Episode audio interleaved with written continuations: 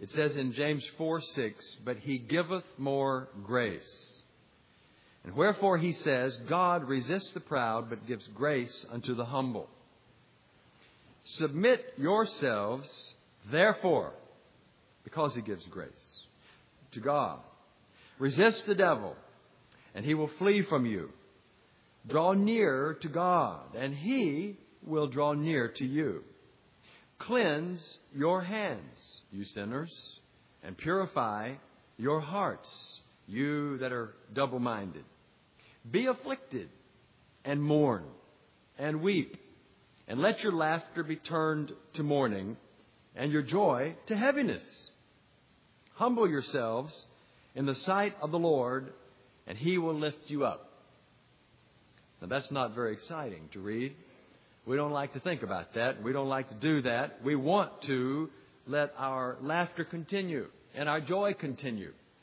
And we even have a revival sweeping our country that's called a revival, which is no revival at all, called a laughing revival. Beware of any revival that calls itself that, that tries to bypass repentance and brokenness. And here we see that the way to revival is repentance. And over in the next chapter, in verse ten, it says, take my brethren, the prophets, who have spoken in the name of the Lord, for an example of suffering, affliction, and of patience. Behold, we count them happy which endure. You have heard of the endurance or patience of Job, and have seen the end of the Lord, what God had in mind. God had something in mind with Job, that the Lord is very pitiful or merciful and full of tender mercy. And so Job was a man who found himself in the fire. You've heard some testimonies about people finding themselves in the fire. Job was a man who went through that fire we sang about. And he was becoming, because of God's faithfulness, a man that God could trust. Now, just a few thoughts about Job before I get into this message, because I want to use his example uh, to preface our remarks. The book of Job is the oldest book in the Bible. Did you know that? It was the first book in the canon that was written down. In fact, Abraham surely studied it. It was written at that time. Moses studied the book of Job. It was before Israel became a nation. It was an ancient writing. And its message, therefore, if God wrote it down first, is totally foundational to everything else in the Word of God. It's basic, and it's vital, and it's central. And a lot of people will tell you that the theme of Job is suffering and endurance. And there's surely a lot we can learn from the book of Job, from the Lord, about suffering and endurance. But the key to Job is another message. It's one we often miss. It's easy to miss. The word Job, its name, comes from a, a Hebrew word meaning greatly tried. And that word comes from an ancient Arab root, which means repentance. Repentance. And God's first book that he ever wrote down was about a man in the fire, and its whole theme was repentance. If you or I were going to write a book about repentance, I would take someone in society today that is a notorious fellow, and I would then have someone come and share the Lord with him or give him a set of rules, and then I would see him totally change his mind and become a wonderful person. And I'd say, what a repentance. Uh, or I would take one of the characters in the Bible that blew it, and I would then uh, write a book about him, how he changed his mind and became uh, right with God. And I would call it repentance. But the bad thing about doing that is I'm tempted when I look at that kind of person to say, I'm not as bad as they are. And I don't really need uh, the same kind as Jack the Ripper or someone like that, or some political figure that we might pick out arbitrarily from any place in government. Uh, we can use that language on the inside. We would say, I'm not as bad as they are. You see, that's what man would have done if he'd written a book on repentance. Take the worst guy and show him becoming a better person. But see, God's not like that. What God did when God wanted to write a book about repentance, he took what the Bible says is the best man on earth at the time. Famous for being, it says, he was a perfect God, three times God says, initiating the trial of Job with Satan, he said, "Have you considered my servant Job? There is no one like him in the earth. He is perfect. He is entire. He is lacking nothing, and he hates evil." Three times it says that from God's standpoint, and Job didn't know it was being said. God said it. When God wanted to write a book about repentance, get this, brother, he took the best man on earth and showed that even in the best man on earth, whoever that is, he needs to repent.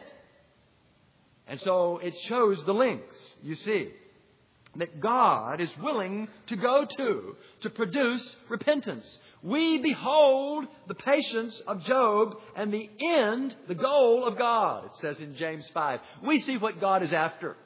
And we began to understand, you see, the reason God took the best man is to silence me or you from ever saying, "Well, I don't really think that there's a need for repentance in my case," because Job needed it. You see, the best man. And so when we see a book like that and we see his sufferings, there's a deep and secret fear inside of us. We dread what we read because we say, "Don't let that happen to me, Lord."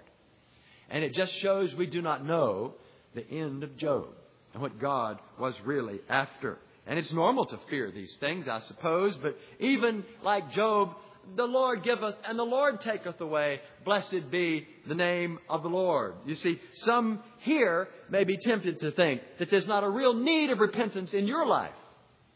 But I believe tonight, brother, you couldn't stand up next to Job. And you couldn't stand up next to many of the people. I certainly couldn't. Job was a wealthy Oriental sheik who was famous. He loved God. And it shows, the book of Job, the repentance of a saint that is necessary to an ongoing walk with God. And it shows that the best man, no matter who that is, has a great need. Whoever the greatest saint you've ever known is, there's still a great need for perpetual, ongoing, daily, renewed repentance in their life. And so in the whole book of Job, the Bible says Job was captive, but that the book, we're amazed at. I mean, you, he has bankruptcy, bereavement, boils, a badgering wife. He's sitting on a pile of cow manure and people are standing around going, "Ha, ha, ha, ha, some, some believer you are." And he says, "Though he slay me, I will praise him." You know, he's way down the road. I mean, I'm telling you, he starts where you and I set the goal. I mean, God's got something in mind. He's, but God says he's captive. I mean, I'd never have known that, and Job probably didn't know that, but God says he's captive. What's he captive to? Well, at the end of the book, uh, you see God coming to him and reasoning with him through through Elihu and others, and he kind of comes and says, uh, "Lord, I think I'm sort of wrong." But through the book, he says, "Though he slay me, I'm going to maintain my walk before God. I have not done anything to deserve this, but I'm going to trust God." You see, halfway repentance, until finally at the end of the book, God comes. God comes himself and he appears to Job. And Job, when God comes in a mighty whirlwind, he reveals himself to Job. Now, up to that time, Job was kind of like you and me at a Bible conference. He'd heard the Word of God. He'd studied the Word of God. He was a righteous man, but he'd never seen who he was really dealing with.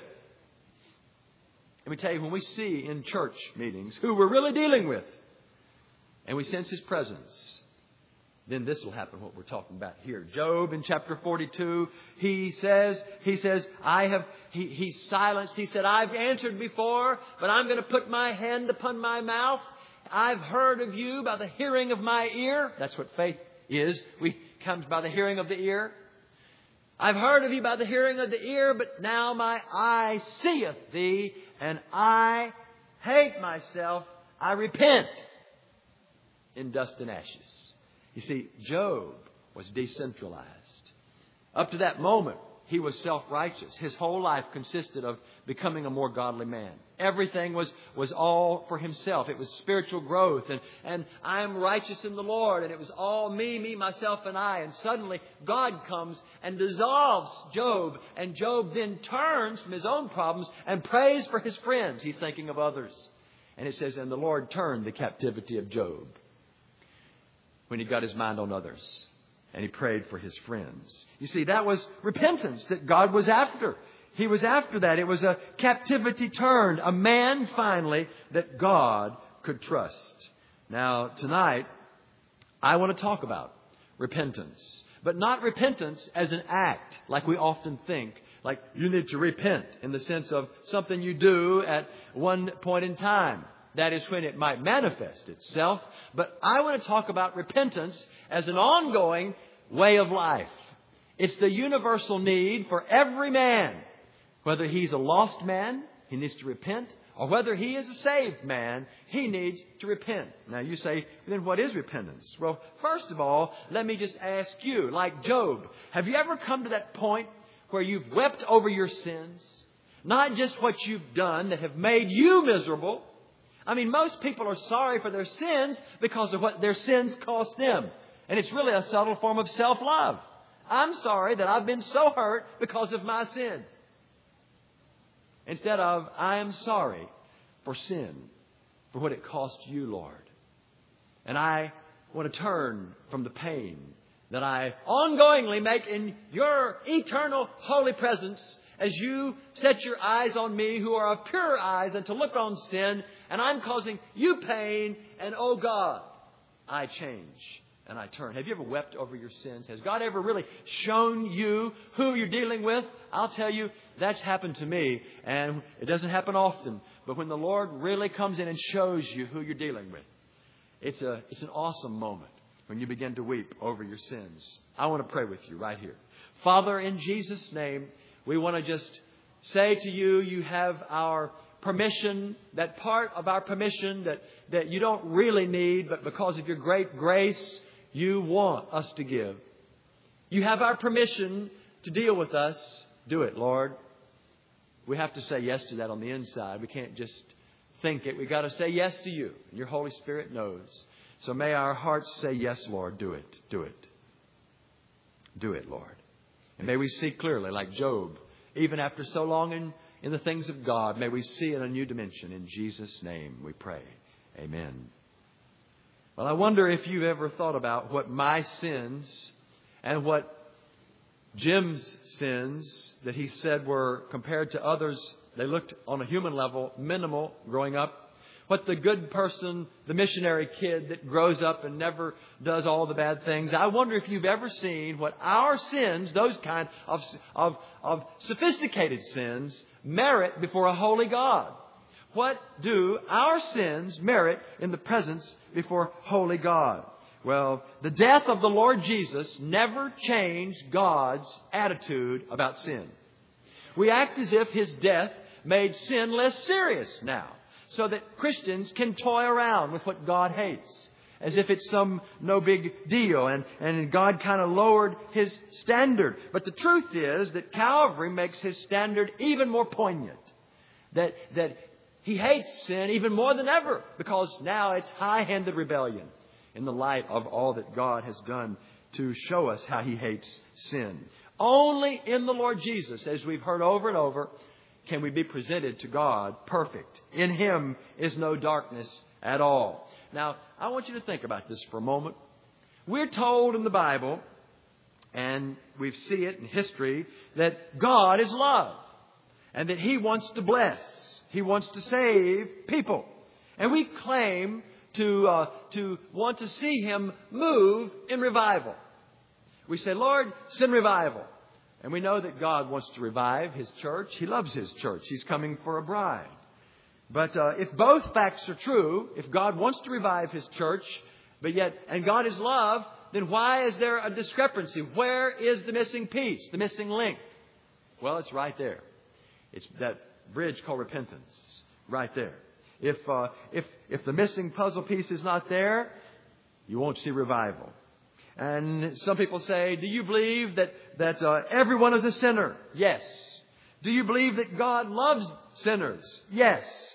Do you believe that everyone is going to heaven? No. Well, what's the deciding factor? I mean, of course, it's the sovereignty of God ultimately. But if God is not designing that any man should perish, And we preach the gospel in His sovereignty, those who hear. The missing puzzle piece is those who respond to the gospel and they repent. See, most people don't really know what repentance is. And they don't really care to know what repentance is because you might have to do it. I mean, when was the last time you heard a message on repentance? And the only thing more rare than a message on repentance is when you preach a message on repentance and somebody repents. That's even more rare. But you see, the Bible will show, and we'll see tonight, that repentance is the doorway to eternal life. It's the doorway to the joy-filled life. It's the doorway to restitution with the things of God. It's the doorway. And Jesus said in Luke thirteen twice in three verses, except you repent, talking to religious people, you will all likewise perish. Except you repent. Now, in our day, people are lured to churches because we've overextended ourselves by budgets that are extravagant. And some sort, we have to make our preacher a mascot instead of a messenger. And if he offends anybody, the big givers leave. So we're, we're, we're afraid to do that. So we have, we're luring nickels and noses, and we become, what would they say, seeker sensitive, which means really we don't want to offend anybody. Now, I know we need to be sensitive to lost people. I'm not after anybody's uh, thing they're after. I'm just simply saying that we need to center our services around God and not man. We need to center our services around what He wants and not what we think those who might come might want. And so we make messages on repentance rare, and conversion seems to be as easy as walking an aisle, making a two-minute apology to a God who is only slightly offended because of our mild-mannered ignorance. You see, I'll tell you something. Luther, after the Dark Ages, after the Bible went out to all of Europe, he wrote a book on seven Psalms. It was called the Penitential Psalms of David. And he went to Wittenberg and he nailed ninety-five theses on the door of Wittenberg, addressing the church of that day. Do you know what the theme of every single one of those ninety-five theses was? Do you know what he nailed on that door? Every single point was repent. The whole point of that word was repent, the theses that he nailed on that door. Did you know that, brother? It's an amazing thing. His book on the penitential psalms of David, seven of them he wrote, and uh, and it went all over Europe. And that was the beginning of the Reformation. But you see, repentance is the lost word in our day. Repentance was not just a word. It was the last word. It was the first word. It was the last word he said to the churches, as we'll see. It wasn't the Great Commission. He spoke Revelation after that when he said to five of seven churches, repent. What did he mean by that? Well, what is repentance? Let's talk about that. What is it? First of all, uh, the main word used in the New Testament is metanoia. Metanoia. And it means to with the mind, but it actually means to, to change the mind. But it's not just academic, because the Bible says that the real me is as a man thinks in his heart. Not just here, but it's the moral center of a man. So to repent means to change at the moral center of a being. The way that you don't just think academically, but your whole approach to things at the very center of your being. Uh, as a man thinketh in his heart. So it's a change of the soul's intention, the heart's desire. It's an inner renouncing of what the Bible calls independence from God, or which is sin. Or breaking what God says is the law. You've tried to break the mirror to say that I'm not as bad as the mirror says I am. Sin is a revelation of the Holy Spirit. You would never know, I would never know sin in my life except for God's pure love and mercy coming to show me. Howbeit, when He has come, He will convict the world of sin. In the world, there's a generic for everybody. When the Holy Spirit comes, we are convicted of unholiness and sin. And that's wonderful. Pity the person that God doesn't convict. There's no hope for them because they cannot turn to God unless God has mercy and convicts them of sin. So when God shows me sin in my life, it is not to torment me. It is not to make me uh, upset or bitter at somebody else. It is to have me, by the amazing grace of God, deal with it in His plenteous mercy and be changed by His pure power and grace alone. I can't change it. If I try to change it, I'll just make a bigger mess of it and get more tangled like the tar baby you try to pick up and, and it gets all over you. But when I let Him do it, it's a wonderful thing. Now, so repentance is a course of action that is possible only when the person genuinely regrets a previous course that God has shown. You cannot repent until you see that the way you've been going needs to be changed. God wants to show the heart. Look at Matthew twenty-one. Jesus gives a vivid example of how realistic and practical repentance really is. In Matthew twenty-one, verse twenty-eight and following, it's a parable. Simple truth with deep meanings in parables, hidden from wise and prudent, but revealed to those who are babes and want the truth. And you'll get it if you want it, brother, so read it. Jesus is writing to the Pharisees. He's speaking to the Pharisees, and he says, "What do you think? A certain man had two sons. He came to the first son and said, 'Son, go work in my vineyard.'" Kind of like, "Son, go mow the yard." Might be a good modern day rendition. "And the son answered and said, 'I will not.' But afterward, he repented and he went." In other words, he said he wouldn't, but he changed on the inside and he acted on the change and went and he did it. And the man came to the second son and said, "Go work in my vineyard." And he said, "I will go, sir." But he went not. He said the right thing. And Jesus asked these people what they thought. And he says, "Which of the two of them did the will of the Father?" And the Pharisees said, "The first one." And by answering that, they showed that they saw the whole principle that God is not after words. He's after surrender. And they saw it. And so Jesus, after they condemned themselves by their own answer, he said unto them, "Verily I say to you that the publicans and the harlots will go into the kingdom of God before you." And he explained it. "For John came to you in the way of righteousness." John came calling you the right way. What was John's message? We'll see it. Repent. He came telling you, and you believed him not. But the publicans and the harlots believed him. And you, when you had seen it, you repented not afterwards that you might believe him. In other words, John came and said, "Prepare the way of the Lord, make straight his paths, make the crooked straight, bring the low up to the high, and get ready to make a landing strip for God to move in your life and your in your experience." And the publicans and the harlots said, "I need that." And they came and they let God change them on the inside. And Jesus said to these religious, smug, empty people, "There's more hope of a whore than you." Because they feel their need. They're like that person, "God, be merciful to me, a sinner." And they're willing to let God change them because they see there's a need. And it's an amazing thing. Repentance precedes believing. Do you see that right there? They did not repent that afterwards they might believe. What is repentance? Listen, it's the obedient action confirmed that shows the change of mind to be genuine. It's when God comes and I give an obedience by pure grace alone that shows an inner response to God's grace is true. Obedience is the result. It's not the way to. It's the result. It's the fruit of repentance. Uh, nobody is saved by repentance, but nobody's saved without it. Because it makes the way for God to save me. It's, like, it's just like the Roman road. Nobody's saved by the Roman road. The Roman road ends at the feet of Jesus. It's not the plan of salvation that saves. It's the man of salvation.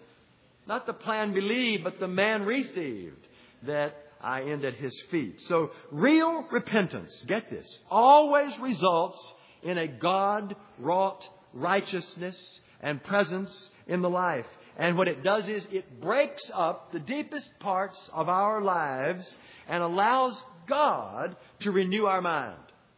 And to restore our soul and purify our heart and conscience and revive our wills and heal our emotions. It's a response to God's grace based upon new truth that He gives to me that doesn't add up in my experience. And I say, oh, God, I'm willing to let you change me. And deep down in that mysterious realm of heart, it's when we say, God, you're right and I'm wrong. And there's a change of moral purpose on the inside. There may be tears. There may be little tears. Most of the time, there are a lot of tears.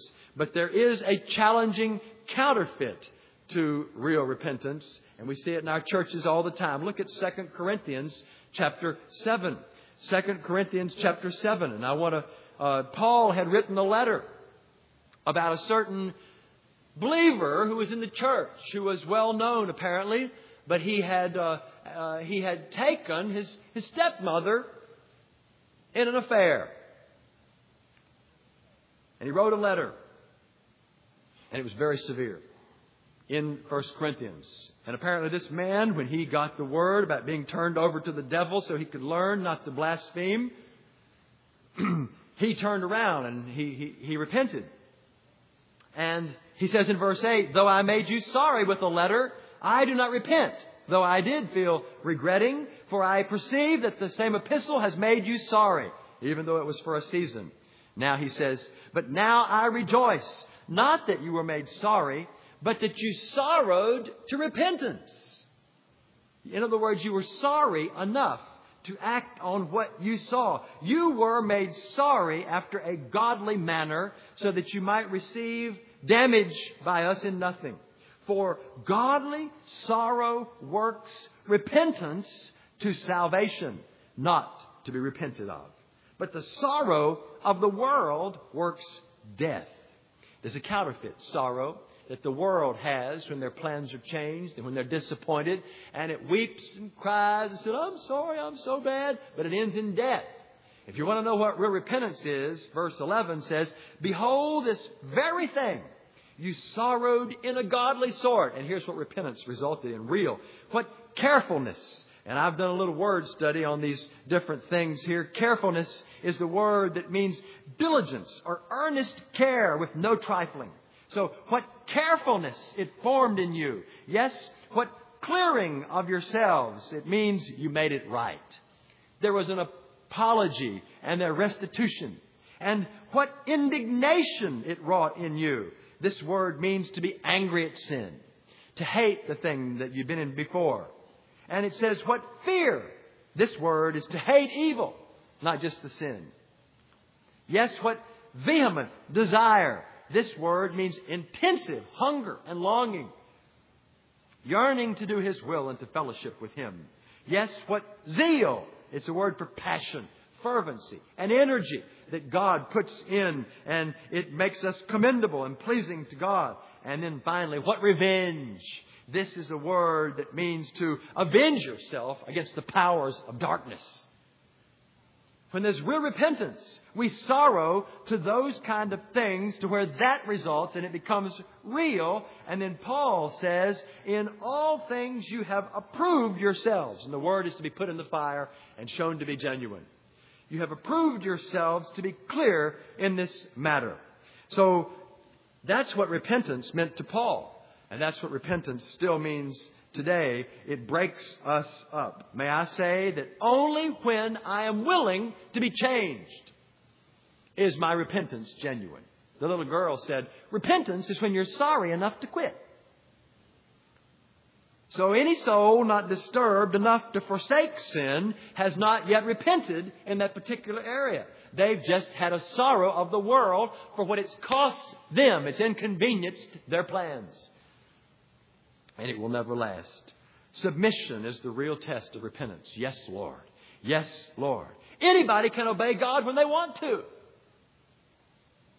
because they're their own motivation. But the test of repentance is when you don't want to, when God's will crosses yours. I have known people that have made big choices, and I commend them for it, but they wanted to.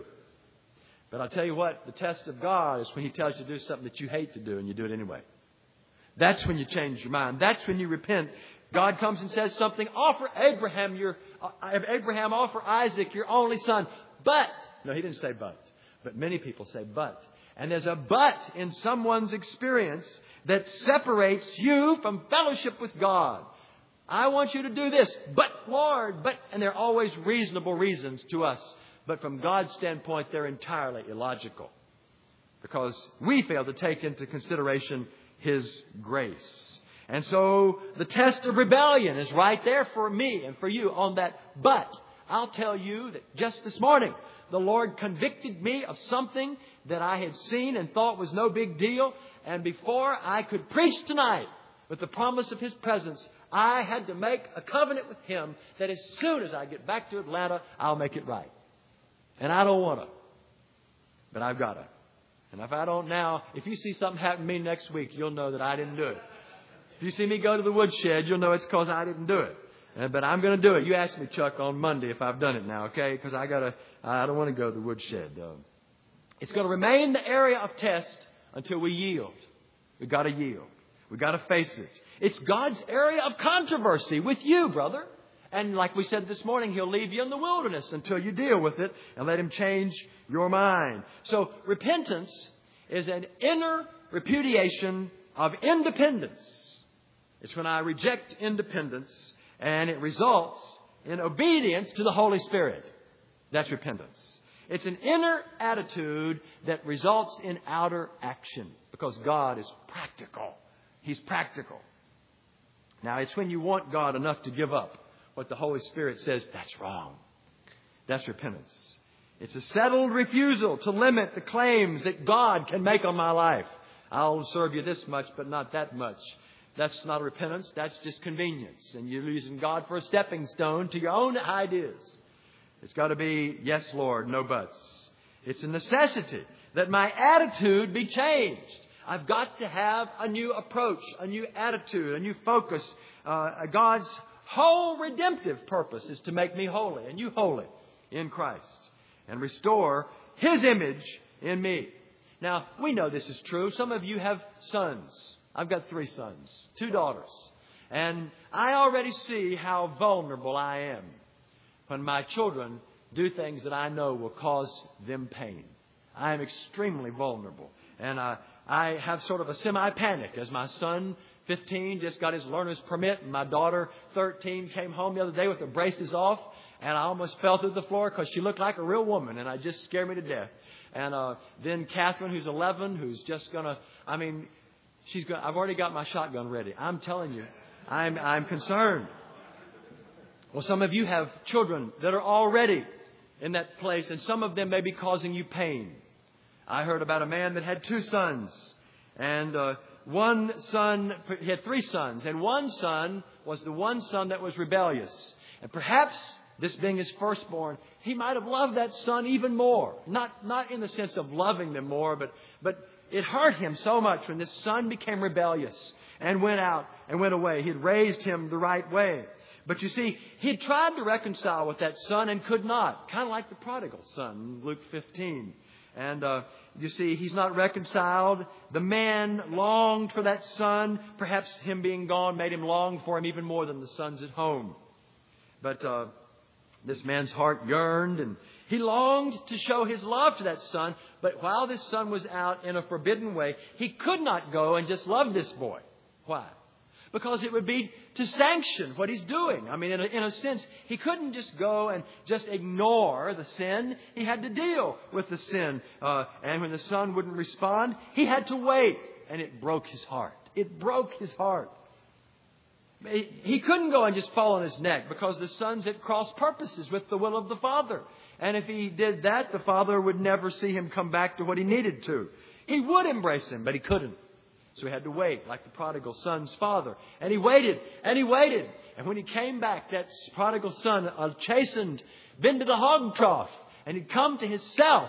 He'd come to his right mind. That's repentance. I will arise, and I will go. You see, he couldn't just stay in the hog trough with good thoughts. He had to get up and go. And when he went up and went, and he went, he broke the horizon. I can see his father on the rooftop looking out. Those old eyes had grown old, looking down that road and where the horizon meets the sky. There he saw that boy who left so proud, now coming back bent. And boy, that old man pulls up his robes and he runs down. He's so old, but he runs out. Love made him limber and love made his eyesight keen. And he goes and he, he says, give him a bath. Do the best thing for him, because now you can shower him with all that he wants. And let me tell you, that's how God is. He can't show me all the things he longs to show me and bless me the way he longs to bless me as long as I'm doing it my way. He wants to, but he can't, because it would harden me in a state that will never last and I wouldn't enter into the fullness. He's preparing me for eternity, not just time. He's willing for me to be unhappy for a season if I have to be, until I'm weaned from the things that dishonor him. He wants me holy, not just happy. I'll be happy forever in his presence. And so he's willing. So what's the place of repentance in the Word of God? We've got to get to that. I mean, I'm up here practically railing on some of you until you see it in the Word. Look at Isaiah fifty-five. I want you to see how deep it goes. We're going to look at a lot of scriptures, and I'm asking you now to turn with me. And if you can't turn, then write it down and look at it later. Isaiah fifty-five in the Old Testament, the place of return uh, of repentance. Isaiah fifty-five, verse six. Seek ye the Lord while he may be found. Call upon him while he is near. Let the wicked forsake his way, and the unrighteous man his thoughts. So here's a man outwardly that's bad, but a man inwardly that's bad. Outer way and inner thoughts. And let him return to the Lord, and he will have mercy upon him, and to our God, for he will abundantly pardon. See, repentance deals with as a man thinketh in his heart. And let a man forsake the way that he's always thought about things in his own heart. Why? Verse eight. For my thoughts are not your thoughts, and neither are your ways my ways, says the Lord. It's, it's that his is so much bigger than ours, and as long as we have our own thoughts, we don't have room for his. There's no room for him in the inn. He comes and let me in. I want to show you all these things. And there's no room as long as we're doing it our own way. Well, what about the New Testament? There's plenty in the Old. I don't have time to go into it. You, you search it out. I'm going to stimulate you for further Bible study. Look at Matthew three. Matthew three. I want to just show you it was the first message that John Baptizer preached. In Matthew chapter three, John the Baptist preached repentance. He preached in verse one. It says, in those days came John the Baptist preaching in the wilderness of Judea. He was baptizing at Beth Abbara. That's where Joshua led them in to the promised land after forty years in the wilderness. Significant that that's where Jesus came as the heavenly Joshua to lead the people into the promised life. And there he came and said, there's the Lamb at that Beth Abbara, at the place called the House of Passage. He brought all kinds of memories to those who came out. A whole new beginning. And at that place, it says in verse two, he said, he began to preach, repent ye, for the kingdom of heaven is at hand. In other words, it's a new beginning. Repent ye. And then it says in verse five, all of Jude, they went out to him, all of Jerusalem and all Judea and all the region round about Jordan. And they were baptized of him in Jordan, confessing their sins. But when he saw many of the Pharisees and the Sadducees, these are people that are well acquainted with the Bible, they came to his baptism. He said unto them, now this is not seeker sensitive, O generation of vipers, who has warned you to flee from the wrath to come? You are a pack of snakes. Who's told you to, warn, to flee from the wrath to come? Bring forth, therefore, fruits worthy for repentance. He was calling them to repentance, and they were there physically, but their lives didn't add up. And don't say within yourselves, we have Abraham for our father, or I'm a Baptist, or I'm a Methodist, or whatever we say. I say unto you that God is able of these stones to raise up children to Abraham. And now the axe is laid to the root of the trees. Therefore, every tree that does not bring forth good fruit is cut down and thrown into the fire. He's saying, listen, repentance is practical. It's tangible. It starts in the invisible. But it always results in that which can be a glory to God. It always results in that. So, you see, it's prepare the way. It's the gate for the kingdom of God. Get ready for God to move in. He's coming. He's moving. And so the you don't need a dictionary when, when John preaches. That's for sure. Uh, but people say, now, Al, that's just for the Jews. that's just for the Jews. Well, this same passage is told about uh, the same event in Luke chapter three. And there, there in Luke chapter three, he speaks to Roman soldiers, not Jews, and to others. And he tells them to repent in three. He says, verse seven, uh, verse eight, he talks to Roman soldiers and tells them who are not Jews, multitudes and people and publicans to repent. So John the Baptizer's message was not just for the Jews. What about Jesus Christ, our Lord? What was His message? Well, back in Matthew chapter four, you see in verse seventeen, from that time, Jesus began to preach and say, repent. His first message. For the kingdom of heaven is at hand. In Mark chapter two, verse seventeen, Jesus said, I came to call sinners to repentance. He says that. And he tells a story about Nineveh. I think it's the greatest preaching perhaps in the Old Testament, where there's thousands and thousands and thousands of lost people that don't have a clue about God. And Jonah comes in and says, in forty days, God's going to destroy this place. There's no promise of mercy. There's no promise of forgiveness. But yet this whole city repents. And he says, listen, you have a greater one than Jonah had right here. He says to these cities in Matthew eleven, he rebuked cities that would not repent because they'd seen him and they'd heard the preaching.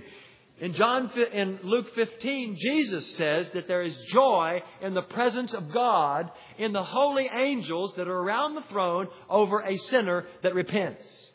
You want to make a party in heaven? You want to bring joy to the presence of the throne room of God? Repent. That's what Jesus says. In Luke sixteen, he tells a true story, not a parable, about a certain rich man, unnamed, and a certain beggar named Lazarus. And both of them die. The rich man goes to eternal, unending, everlasting torment. Same word for eternal life that he promises to us.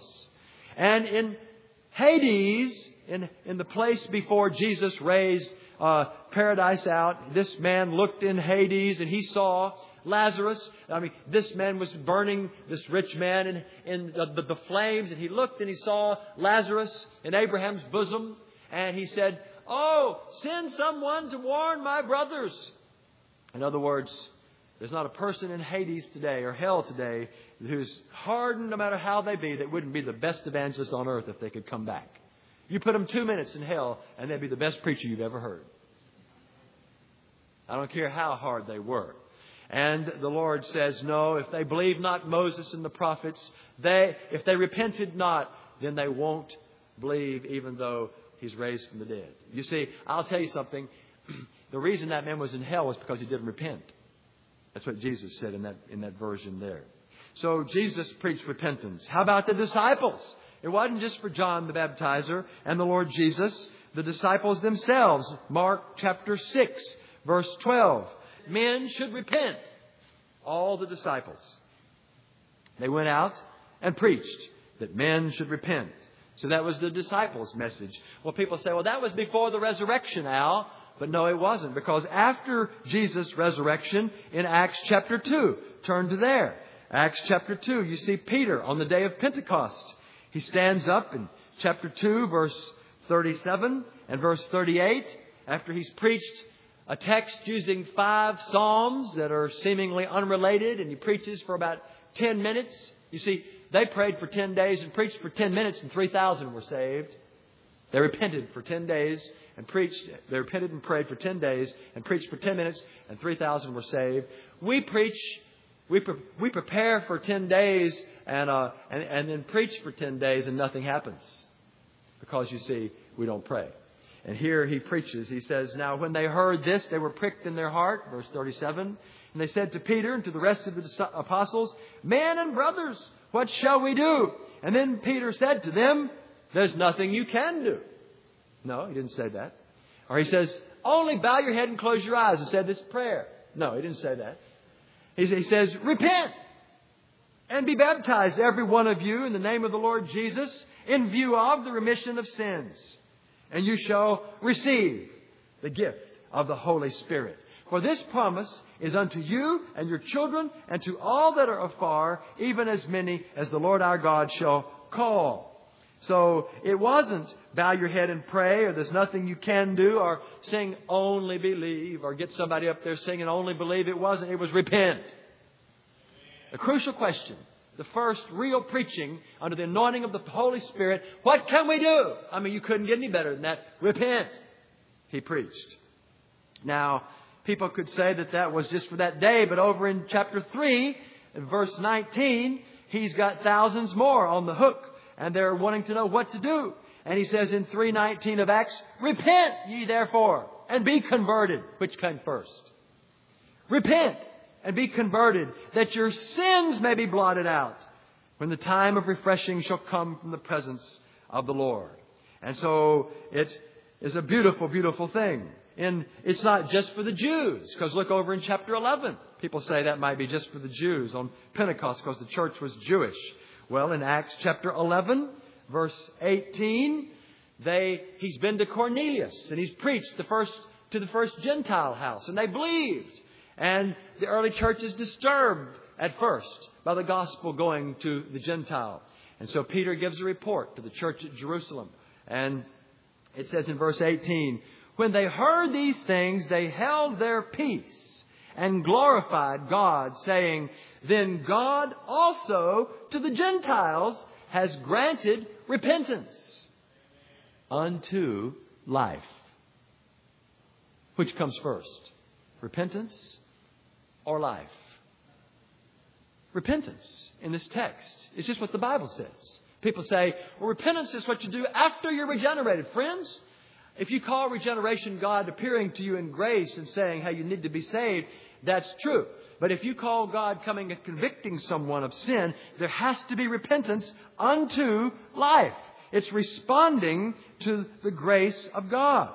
Later, the aged Peter would write in Second Peter, his last epistle. Turn there. He's come to understand, because you see, he's learned about repentance for a believer too. He said, though all men forsake you, I'll die with you. And he had to see the depths of his own heart, like Job did too. But in Second Peter chapter three, verse nine, he's answering the people that say God's taking so long. And he says, why? The Lord is not slack concerning his promise, as some men count slackness, but he is suffering a long time toward us. Not designing, it says, not willing that any should perish. But here's what God's after. But that all should come to repentance. Peter is saying, come to repentance. The old man, he had tasted the bitter cup and, and denied the Lord himself. But now he knows there is no grace for the unrepentant. Here's what it is, friends. Repentance is responding to the grace of God. That's what it is. It's responding to the grace of God. It is not an action. It's an attitude toward God, toward sin, toward self, toward this, toward Satan. Now, Paul's message was the same. We've talked about John the Baptist. We've talked about Jesus. We've talked about the disciples. We've talked about Peter at Pentecost. What about the Apostle Paul? Acts chapter seventeen. Look at that. I mean, I'm just trying to make an irrefutable case for you here tonight. I know it's a lot of scripture. You've had a long day. And there's a lot of ways we could say, please excuse me, I'm so tired. And you go right to sleep. I mean, don't go to sleep, brothers. Stay with it. Press in. Acts chapter seventeen, verse thirty. It's at Athens.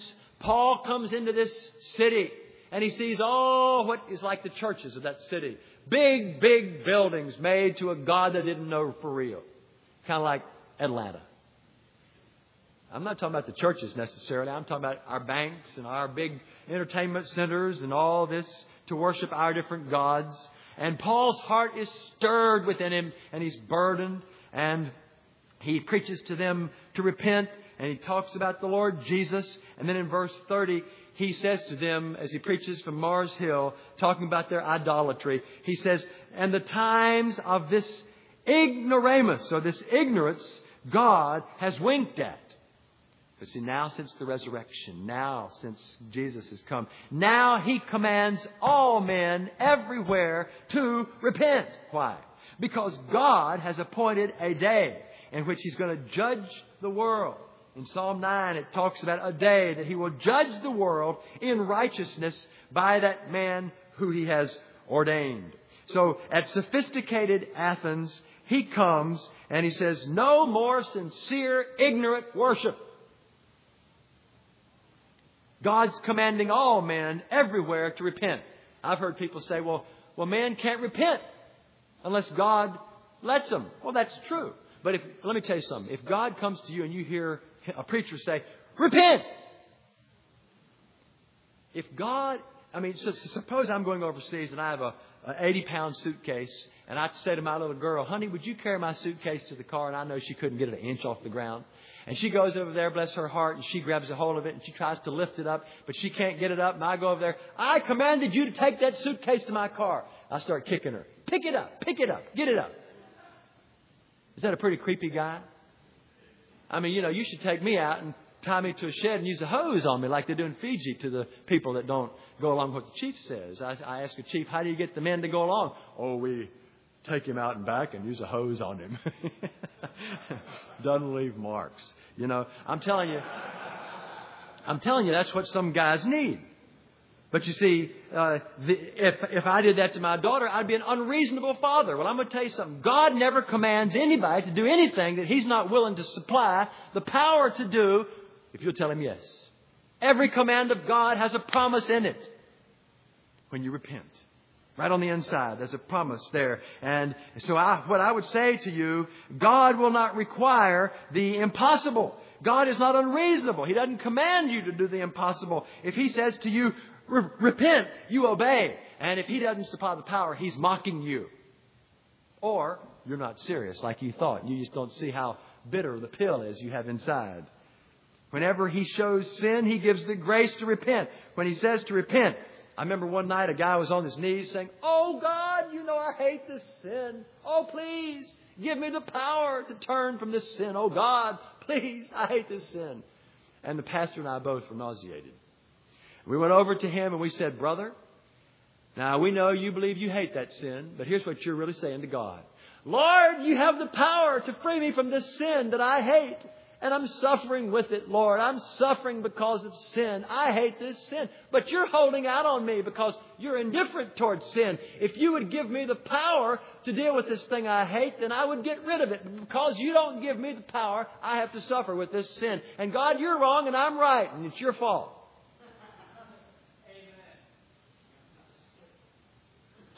It's all right. That's right. Hey, when you throw a rock, the, the thing you hit barks.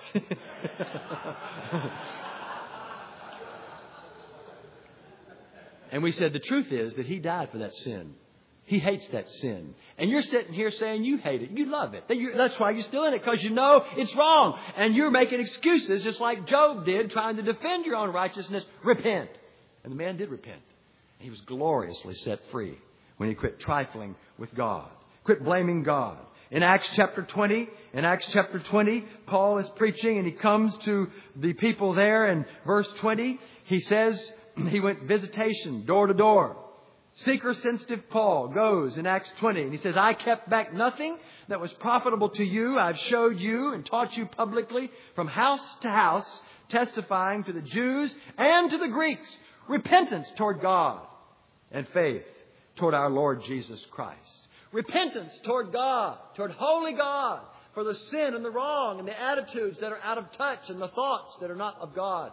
And then, hallelujah, faith, love, pressing in to the Lord Jesus Christ. Those two twin sides of the same attitude and coin. Look at Acts chapter twenty-six and you see Paul before Agrippa.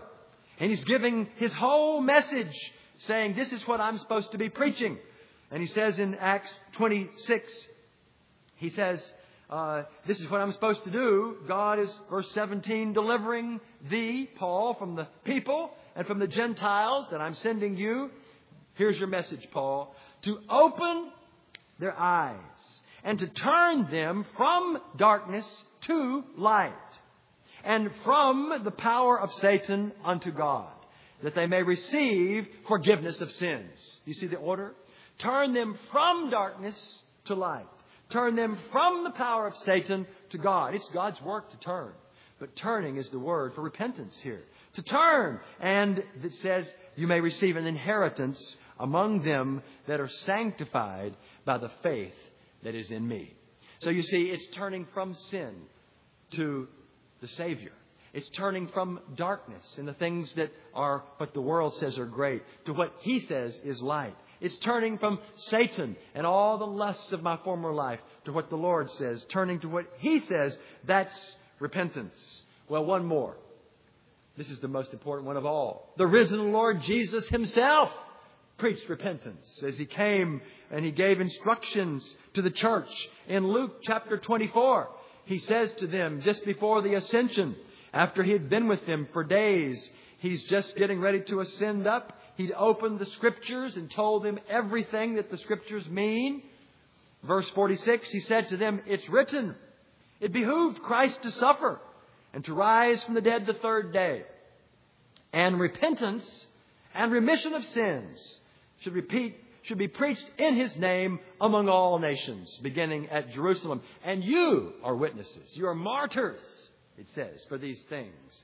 That we, beginning where we are, are to preach to the uttermost parts of the earth the message of repentance toward God and forgiveness of sins through the faith in the blood of the Lord Jesus Christ." Uh, this is our message, and anything less than that is the grand omission, not the great commission.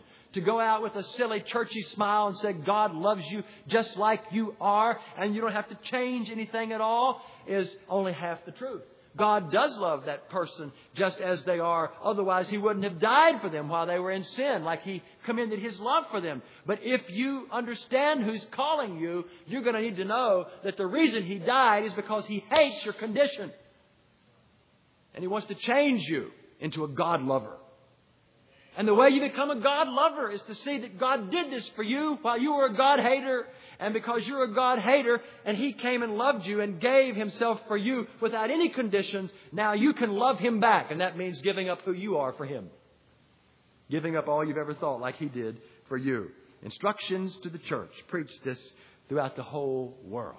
And then He says to the churches in the book of Revelation, to five of seven, He says, "Look, I know your works. I know your deeds. I know all that you're doing and how you can't stand those people that can't preach the truth and how they have doctrinal error. But I have somewhat against you." He says, "You have left," not lost, left, left your first love. You don't lose your first love. You leave it. And if you want it back, He says, "I counsel you to repent." Repeat the first works. He says, go back to where you left it. Go back to where you left your first love, and God will show you exactly where it is. It's when He spoke to you and you left that daily attitude of repentance toward God and started living for self and using God as a stepping stone to make you happy. That's why all you have is church membership and empty motions, some of you.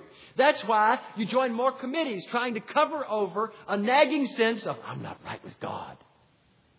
Because you've bypassed where He was speaking to you about an issue that you have thought you could overlook.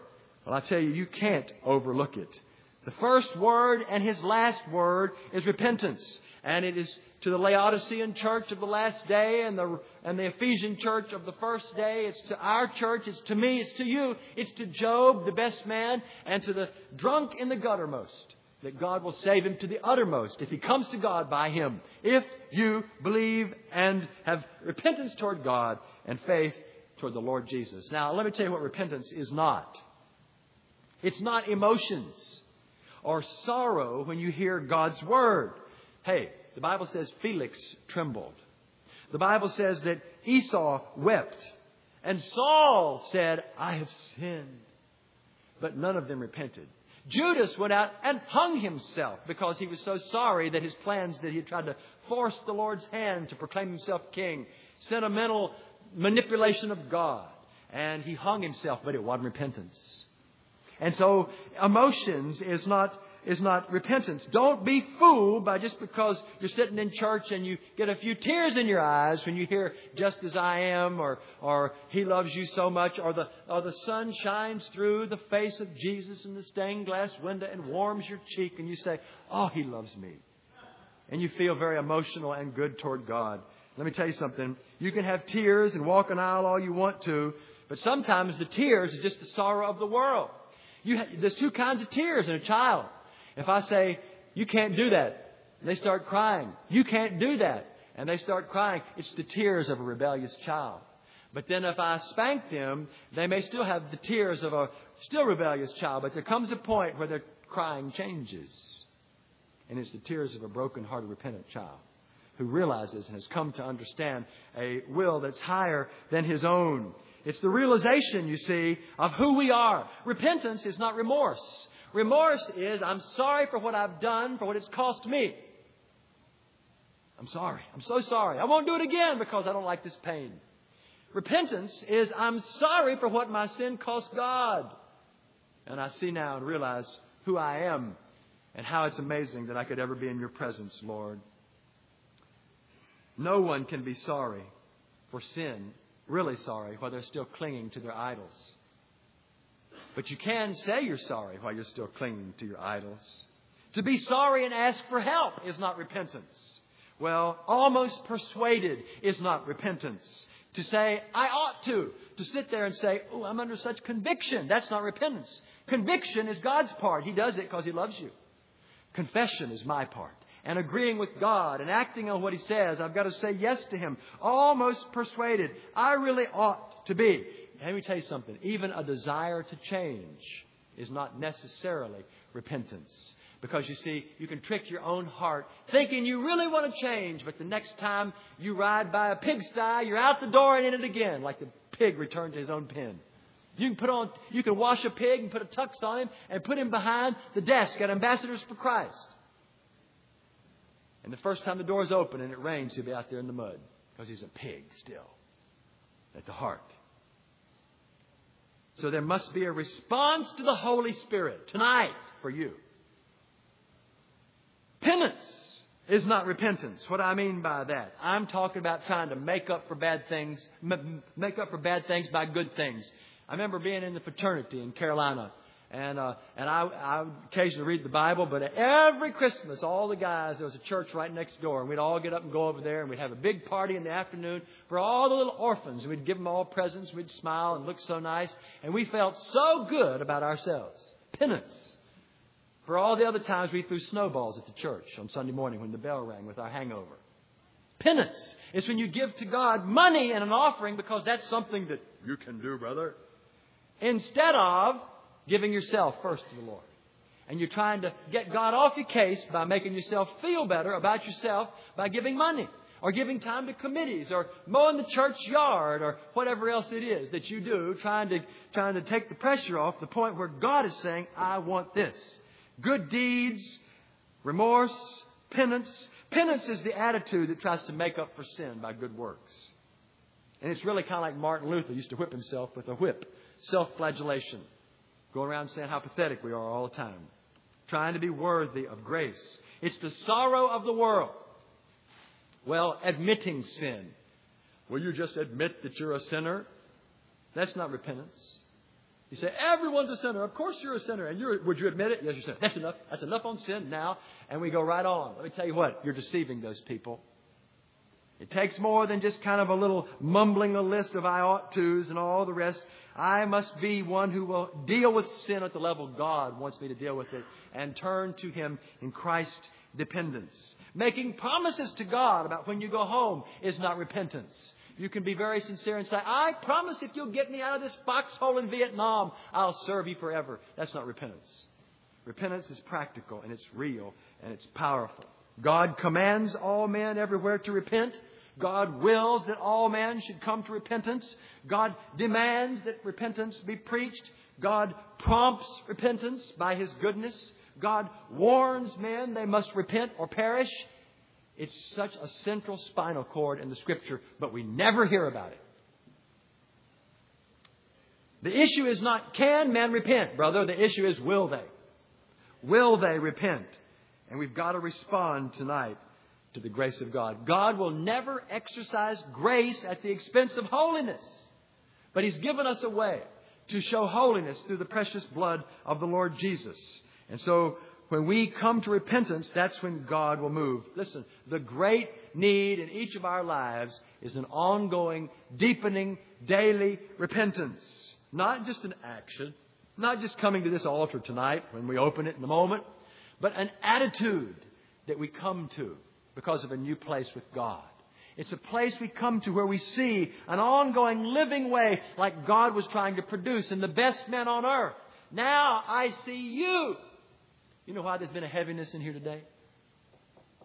Because we haven't seen God. We haven't seen God. We haven't seen God. That's why sometimes in our churches our singing doesn't feel like it's going past the roof. Because we hadn't seen God. We've heard of Him by the hearing of the ear. But we need to see God. And when we see His Him, repentance is a gift for all who will hear His voice. It's a gift from God. You can't just work it up, but He gives the gift of repentance. When you say, I want that. I want to be yours. I want to turn. And He gives you that godly sorrow that produces a real change in your life. And if you're in Christ, you're a new creation. All things become new. And if it hasn't happened, you're not in Christ. That's just the easy definition of it. Doesn't mean you're perfect overnight. Not at all. But on the inside, you're new. You've changed. You're from dark to light, from Satan to the Lord. And you may fall in a mud puddle, but when you do, you'll feel bad about it. You'll cry about it. You're not perfect, but you want to be. And you'll you'll be grieved when you know you've grieved the Holy Spirit. Let me tell you something, brother. We can't blame God tonight for our lack of repentance.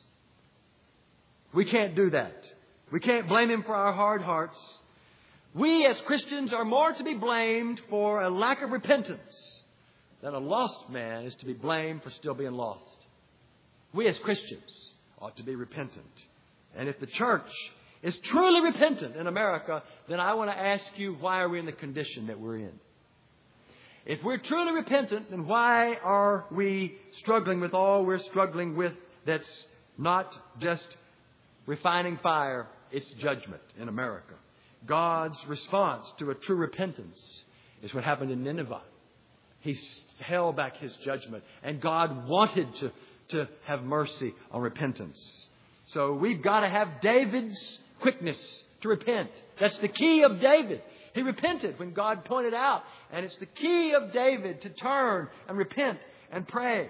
If my repentance that was formed in me by God at my conversion does not continue and get deeper, then the love that I have for Jesus will grow lukewarm. Brother, if you don't have an ongoing repentance in your life, your love will grow lukewarm. But God wants to introduce a continual brokenness. And if I don't have a continual repentance in my life, I'll only gradually turn into a Pharisee. It's easy to do. I've done it, and you have too, probably, if you're a Christian. We've looked down at others, and we haven't seen our own great need. God be merciful to me, a sinner. So tonight, take sides with God against yourself. Like Job finally saw, and I hate myself. I repent. I change my mind. As a believer, you see, the deeper the revelation of the grace of God, the deeper and more true and more intense will be my repentance. It'll be real and deep and intense. And then the deeper and truer and more intense my repentance is, the truer revelation I'll have further of God. It's, it's a wonderful cycle of going on from strength to strength and from faith to faith. And when I really lay hold of God, there'll be lower thoughts of self and higher thoughts of the Lord Jesus Christ. That's what will happen. So this is the ongoing need of every soul in this room to know Him. One last thing, and I'm finished. I want you to think of Ananias and Sapphira, two believers. They were not lost people. They were believers in the early church. And God's holiness was so awesome in the midst of the congregation. And in that chapter, in those early chapters of Acts, people were taking their possessions and selling them and bringing all the money and laying it at the apostles' feet, saying, we're giving this to God. And truth was exalted as people said, this is what we're doing. And they did it. Ananias and Sapphira said, we're going to get in on that. We like the way it feels in this group to be accepted. And they were pretty wealthy, so they went out and they sold their land for so much. And they came and brought part of the money. Now, God didn't care if they gave all their money. I don't think He really did. What was wrong is that they said they gave all their money. They lied to the church. And Peter comes in And he says, you've lied to the Holy Spirit, meaning you've lied to the church, which is a synonymous thing in God's mind. It's the body of Christ. It's the mind of Christ. You've lied to the people of God. You've lied to God, and you are going to be carried out. And God removed them. That plague of lying in that early church, that breach in the Spirit, rather than, than create division, he removed them. What was their sin? I believe their sin was this. It wasn't not giving their money. It was this. They wanted to be known simply as being thought nearer to God than they really were willing to go. They wanted to be known in the role of being spiritual without the reality of being spiritual. And I'm telling you what, we're very close to this in heart today in our churches when we want to appear so this and that. But on the inside, we're not really at all doing that. We profess to be at a level we're not. And we substitute things for Jesus, and we learn how to pray and act and where to go, and we love the reputation for being a person of God and a holy person, but we're rebellious on the inside. And I'm telling you, it's non-repentance, and God's judgment will come. Expert students, very busy for God, assured that we teach the true way to eternal life, and despite all the zeal and all the intensity in many of our places, it's just like those Pharisees for many of us. I'm not excluding myself. And Jesus called them whitened sepulchres. Nice on the outside, but inside, dead men's bones. Clean on the outside, but dirty pots on the inside. Full of themselves on the inside. That's the filth. And their own thoughts, and not seeking the true reality of God. And my question to you and me is, are we tired of this pretense? Are we tired of being hollow men? When will we get tired of this? When we're going to do something about it and let God truly, as we heard, search us and deal with the issues on that list that I gave you. Do you realize what my sins merit before God and how merciful He is to me to let me stand up here tonight? And how merciful He is to let us gather together here together and even hear these words from the Word of God? Uh, are there any repentant men here? That's what I want to know. Are we willing to let God forge this on the anvil of our heart and turn it into a soft pillow for His head? Will you obey the Lord Jesus? For God's sake, have I repented? Not at one point, but have I moved into this life of a turning from sin, turning to God? When He shows me something, I'm turning from sin. I'm turning to Him. It's an ever enlightening path of the just. It's like a shining light, growing brighter and brighter. As I walk in the light, I see light, and I get more light, and I turn from sin, and I see the Word, and I move on as I walk with Him in the beauty of holiness. God will never repent for me. Shallow repentance means shallow Christianity. And that's what we have in our nation. Shallow Christianity because of shallow repentance. And we've allowed it. The pulpits of America have allowed it. And we ought to be the first ones, brother, to repent for our other brothers and ourselves for weak, castrated preaching. It's left off repentance. Only when Zion travails, the church, in childbirth, in desperation, does she bring forth her children.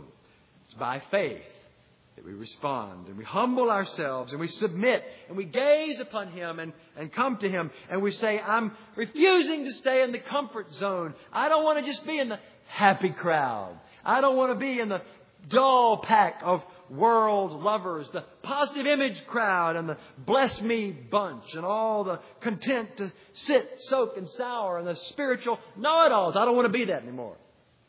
I just want to be a person broken down before God. And letting God put me back together. Turning from sin. Turning to God. Simplify me, Lord. I just want to do all that's in me that I know to repent. I just want to fall before You and say, make me sorry for my sins. Let me see them the way You see them. And may I turn from sin to You. Repentance toward God and faith in my only hope. And He's more than enough. The Lord Jesus Christ. That's why I love Him. That's why I love Him. Because He's my answer.